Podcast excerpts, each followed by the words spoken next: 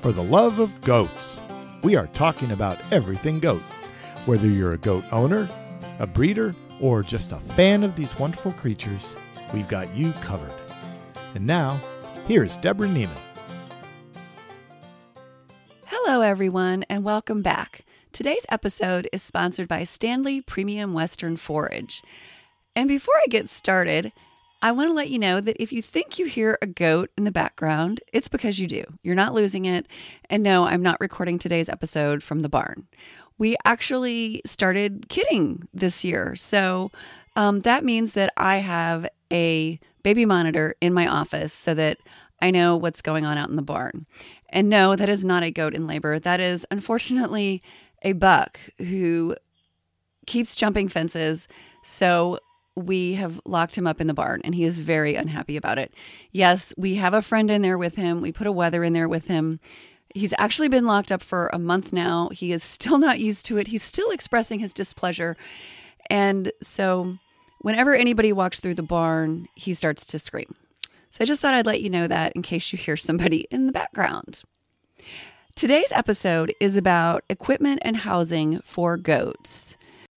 Now, if you are curious about the baby monitor I just mentioned, I'm not going to be talking about that, t- that today because I actually talked about that a month ago in episode number four, which was all about getting ready for kidding season.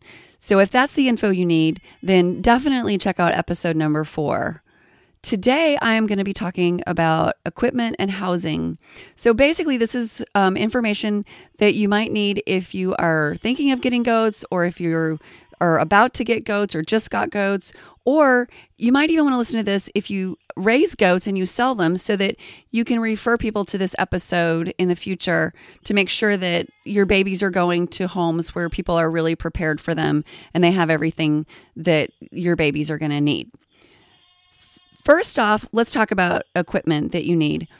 The most important thing you need is a hay feeder because goats need hay. Most of us have grown up, you know, with dogs and cats. And so we think of like, you know, feeding them in a bowl. But the main food that goats are going to need is hay. And even if you are going to have them out on pasture, even if you've got browse, if you're bringing them inside at night, they still need a hay feeder so that you can put the hay in there. You do not want to feed hay on the ground for two reasons. Number one is because goats are terrible about wasting hay. When it hits the ground, they're like, ew, I'm not going to eat that. So they're not going to eat a whole, they're not going to eat as much of it if you're feeding it off the ground as if you have it in a hay feeder. The other reason that you want a hay feeder is because of parasites. If you are giving them hay outside and you're putting it on the grass, if they do nibble too close to the to the ground, they're going to be picking up parasite larvae and so that's bad. You really want to have the hay feeder so that they will be um, pulling from above. There's an old saying that goats should never eat below their knees, which it in the pasture that's true. You they should not be eating short grass. They should only be eating tall grass. But really, it means they're browsers, and so they should be eating from up above. They should be eating. Um, leaves and little tiny, you know, the branches, limbs that those leaves are growing on, um, chewing on bark, even. Um, not good for your trees, but they love bark too. So goats should or browsers should be eating that. But when they're in the barn, they still need to have something available to them and they should have hay. And I get into what kind of hay they need on my website. I'm going to have this the show notes for this episode is going to be absolutely chock full of links to other articles because if I covered all of this, it would be hours. And so I'm going to cover what you need in terms of equipment, but then in terms of like what you need to feed for hay, I'm going to give you a link to that because that's explained in a article on my website. Um, because different a doe in milk does not need the same hay as a buck or wether or growing kids. Like they all have different needs. Um, and in fact like goats at different stages of pregnancy and lactation and stuff. And all that is explained um, on an article on my website. The next thing that you absolutely must have for goats is a mineral feeder. Um, and that is basically they the my favorite one looks like two black squares that you just you screw onto the wall and they're open and you pour loose minerals into one side, you pour baking soda into the other side. And goats need loose minerals rather than a mineral block because they have a small, soft tongue and they many times they cannot get enough minerals from a block. So that's why they need to have the loose minerals. And it needs to be goat minerals. Um, and again, I'm going to have a link that takes you to an article all about minerals and how you need to choose a good mineral. There is a lot of junk out there. I mean, a lot of junk. Um, a lot there are minerals they they they say minerals and then you look at the ingredients and it's like 80% salt. Well, salt's a mineral all right. But that's not what your goats need. Like your your minerals shouldn't be more than 10 to 20% salt. Other than that, it should be all like legit minerals, you know, like selenium, copper, zinc, um, and things like that that goats do need more of. Number three, they need a water bucket. Now, if you're only getting a few goats, do not go out and buy a 50 gallon or 75 gallon water trough. I grew up in Texas around cattle, and I remember visiting my grandparents' ranch and my uncle's ranch. And so when we got our farm, we thought we needed these ginormous um, stock tanks. And so we went to the feed store, and that's what we bought. And that was a very bad decision for multiple reasons. Number one, my goats could not even reach reach it. Like um, and if they, you know, could put their paws up on top of it to get to get their head into it, like they couldn't drink for more down much farther than a couple inches because their neck wasn't long enough. Um, so we wound up digging a big hole in the ground to bury like half of the um, stock tank. Terrible idea. The other thing is now baby goats can jump into it and we have unfortunately had a baby goat that drowned in, in it one time. And we're not talking newborns here. We're talking a kid that was a month old. So it jumped in there. It was the baby goats can't swim. It jumped in there. The water is like two feet deep, and so it drowned. So please do not get a stock tank um, for goats. A bucket um, is great. Depending on your personal physical ability, um, you can either get the two gallon buckets or the five gallon buckets. You know, again, huge mistake we made in the beginning was buying five gallon buckets. I was in really bad physical condition when we moved out here, so I had trouble initially carrying the five gallon buckets. I did get better at it, but I know a lot of times you know, people who get goats are older and not in the best shape, it is perfectly fine to get two gallon buckets. Um, because here's the thing goats do not like dirty water. So don't think, oh, I'm going to get the five gallon bucket so I only have to refill it every two or three days. No, no, no. Your goats will not drink enough water in that situation. And then, especially with like um, bucks and wethers, you know, you're going to put them at a higher risk of urinary calculi because they're not peeing as much because they're not drinking as much water. So you definitely need to change those water buckets twice a day. And I, you know, when people told me this when I was new to goats, I thought, oh, that's silly. They don't know the difference. But they really do. I have experimented with this so many times um, where I have a bucket and I'm like, um, and also I we accidentally, unknowingly experimented with this, you know, when our children were home and they were in charge of chores, because a lot of times they would look in there and go, Oh, that water bucket's three quarters full. I don't need to do anything, you know, like they drank less than half of it you know in in 12 hours so i don't need to add more or do anything. And you come in the next morning and that bucket is still three quarters full. So you need to dump it and put clean water in there. The other thing is that it's really better to have two buckets. I don't care if you only have three goats it's better to have two buckets because if somebody poops or pees in a bucket, the other ones are not going to drink from it. Um, so, this is why it's better to have two two gallon buckets than it is just to have a five gallon bucket. Um, the next piece of equipment that you need is a, a feed pan. Now, this could be um, a feed pan if you've got a milker, you know, there's a feed pan that goes on the milk stand, but um, you're really only going to need a feed pan in most cases if you've got, if you are raising goats, if you have mamas with babies.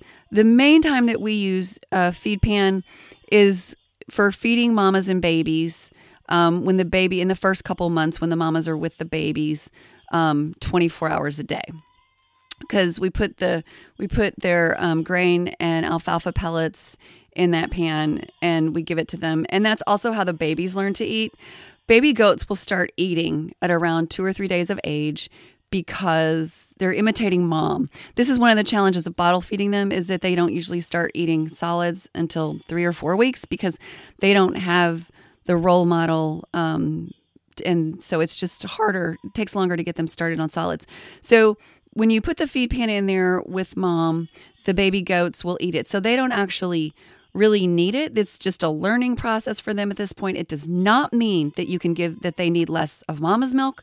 Um, they still need to have access to mom 24 hours a day. It's just a learning experience for them at this point, and it's also getting their rumen to gradually start working um, because their rumen does not work in the beginning. They are drinking milk; it's going, it's bypassing the rumen. You don't ever want milk in the rumen because that can cause an upset um, because the rumen's a giant fermentation vat, and you don't want to add milk to a giant fermentation vat. So your baby goats are drinking their milk; it's bypassing the rumen. Um, and then they're also, but then once they start nibbling at the hay and the grain and stuff that mama's eating, that is going to get their rumen to start working. Um, so in the feed pan, um, this is my little opportunity here to give a shout out to Standlee Premium Western Forage, who um, I decided would be a great sponsor for this episode because we um, add their hay pellets to um, the grain. So when the mamas are eating grain, we add some alfalfa pellets to it. Um, I also, the other time I will use a feed pan is in the dead of winter if I don't have enough grass hay for my bucks. Usually I have no trouble finding grass hay, but there have been a few years when I wasn't able to find enough. And if bucks um, are on a diet of 100% alfalfa, they are probably going to wind up with zinc deficiency because there's just too much calcium in alfalfa for them.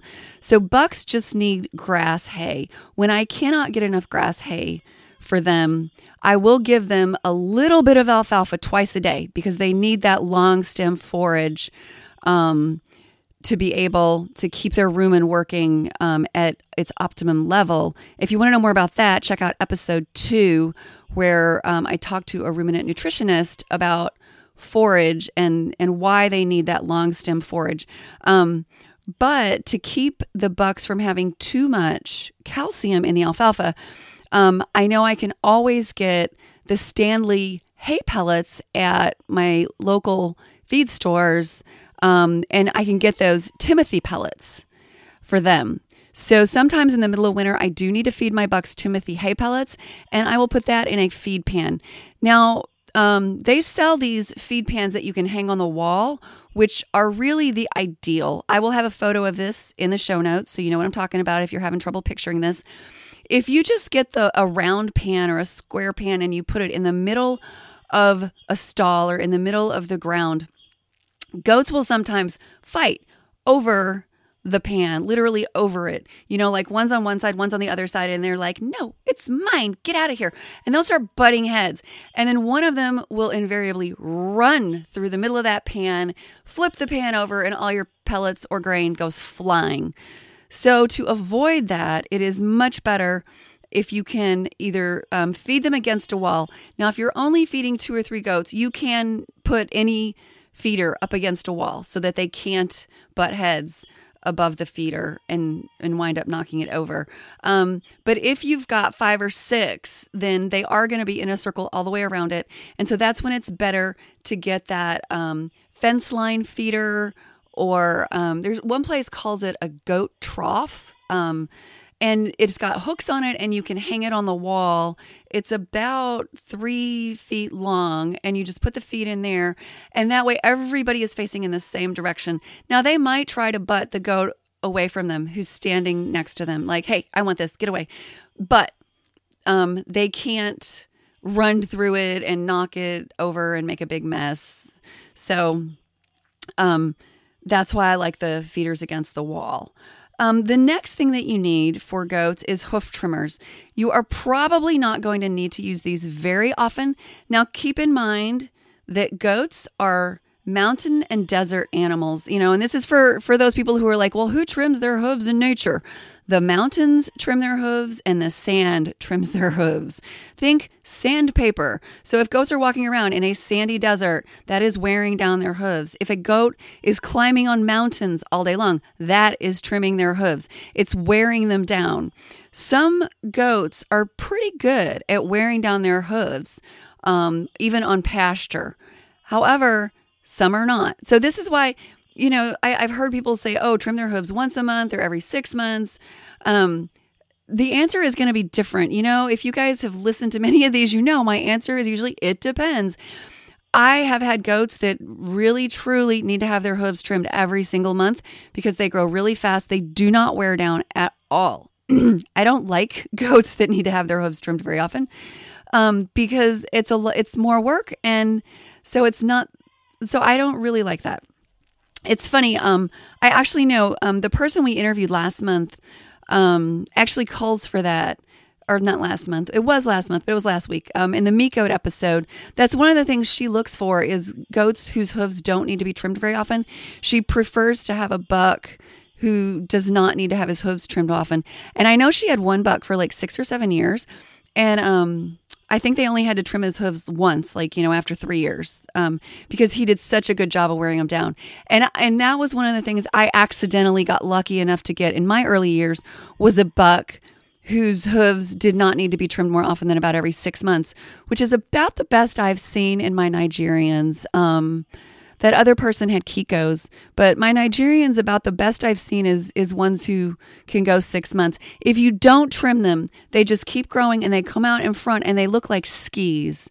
Um, they look really terrible and um, so I will also post a photo in the show notes of a overgrown hoof so that you know what I'm talking about. And you don't want it to look like this. Um, you don't want them to look like, and I'll also post a link to a video about hoof trimming. Um, and then the other thing, and this is um, the last thing on my regular list that you need, and it's the only meta- piece of medical equipment that I think everybody absolutely needs, and that is a thermometer. Because a thermometer is the thing that is going to tell you, it's going to narrow down the possibilities if your goat goes off feed. So, um, if you've been following me for very long, you know I'm always quoting this vet that told me years ago um, I have a hard time getting excited about a goat that's chewing his cud, walking around, eating, drinking. Um, because I rushed this buck into the vet at nine o'clock at night because I thought he was dying. He clearly was not. Um, but if a goat is off feed, that is a big danger signal. That means something is definitely wrong. And there is no way to know like immediately what it is. So, um, one of the first things you can do is check their temperature. If they have a fever, it's probably an infection, like, you know, so they probably need antibiotics. Um, if they don't have a fever, then it's probably worms. Um, worms is like the number one cause of death in goats. And so, you know, almost always when somebody has a sick goat or an underweight goat or something like that, the problem is worms. Um, but but you should check their temperature first if they have because if they have a fever, then you know that they have some kind of an infection. Um, and a goat's temperature is not as predictable as humans and other animals. You know, like humans, we're like, oh, 98.6, and other animals have a very definitive, you know, we get it down to the tenth of a degree. Goats are not that good it really somewhere between 101 and 102 is good. I don't usually worry until it starts to fall down closer to 100 or get closer to 103 and then i'm like eh, you might you know. Um, and this isn't something you need to do regularly because their temperature is variable. Um, but if a goat is not eating um, and they're laying in the corner looking sick like that's one of the things that you can do to try and figure out, you know, what's going on. Now, um, if you buy a milk goat, um, you need to have a milk stand. Um, this is not the same thing as a sheep fitting stand. It looks very similar to that, except that a sheep fitting stand has a head thing where you just you tie their head in there Um, whereas a milking stand, there's a place for you to put a dish of grain um, because goats. So if you're milking a goat, that's where you give them their grain is on the milk stand, and it's a really good idea to if you've only got a few goats and you have a doe that's going to be kidding soon, put her on the milk stand to give her you know, like some alfalfa pellets and a handful of grain just to get her used to being on the milk stand, just to jumping up there and saying, knowing that this is good. Um, it's also kind of nice to have a milk stand.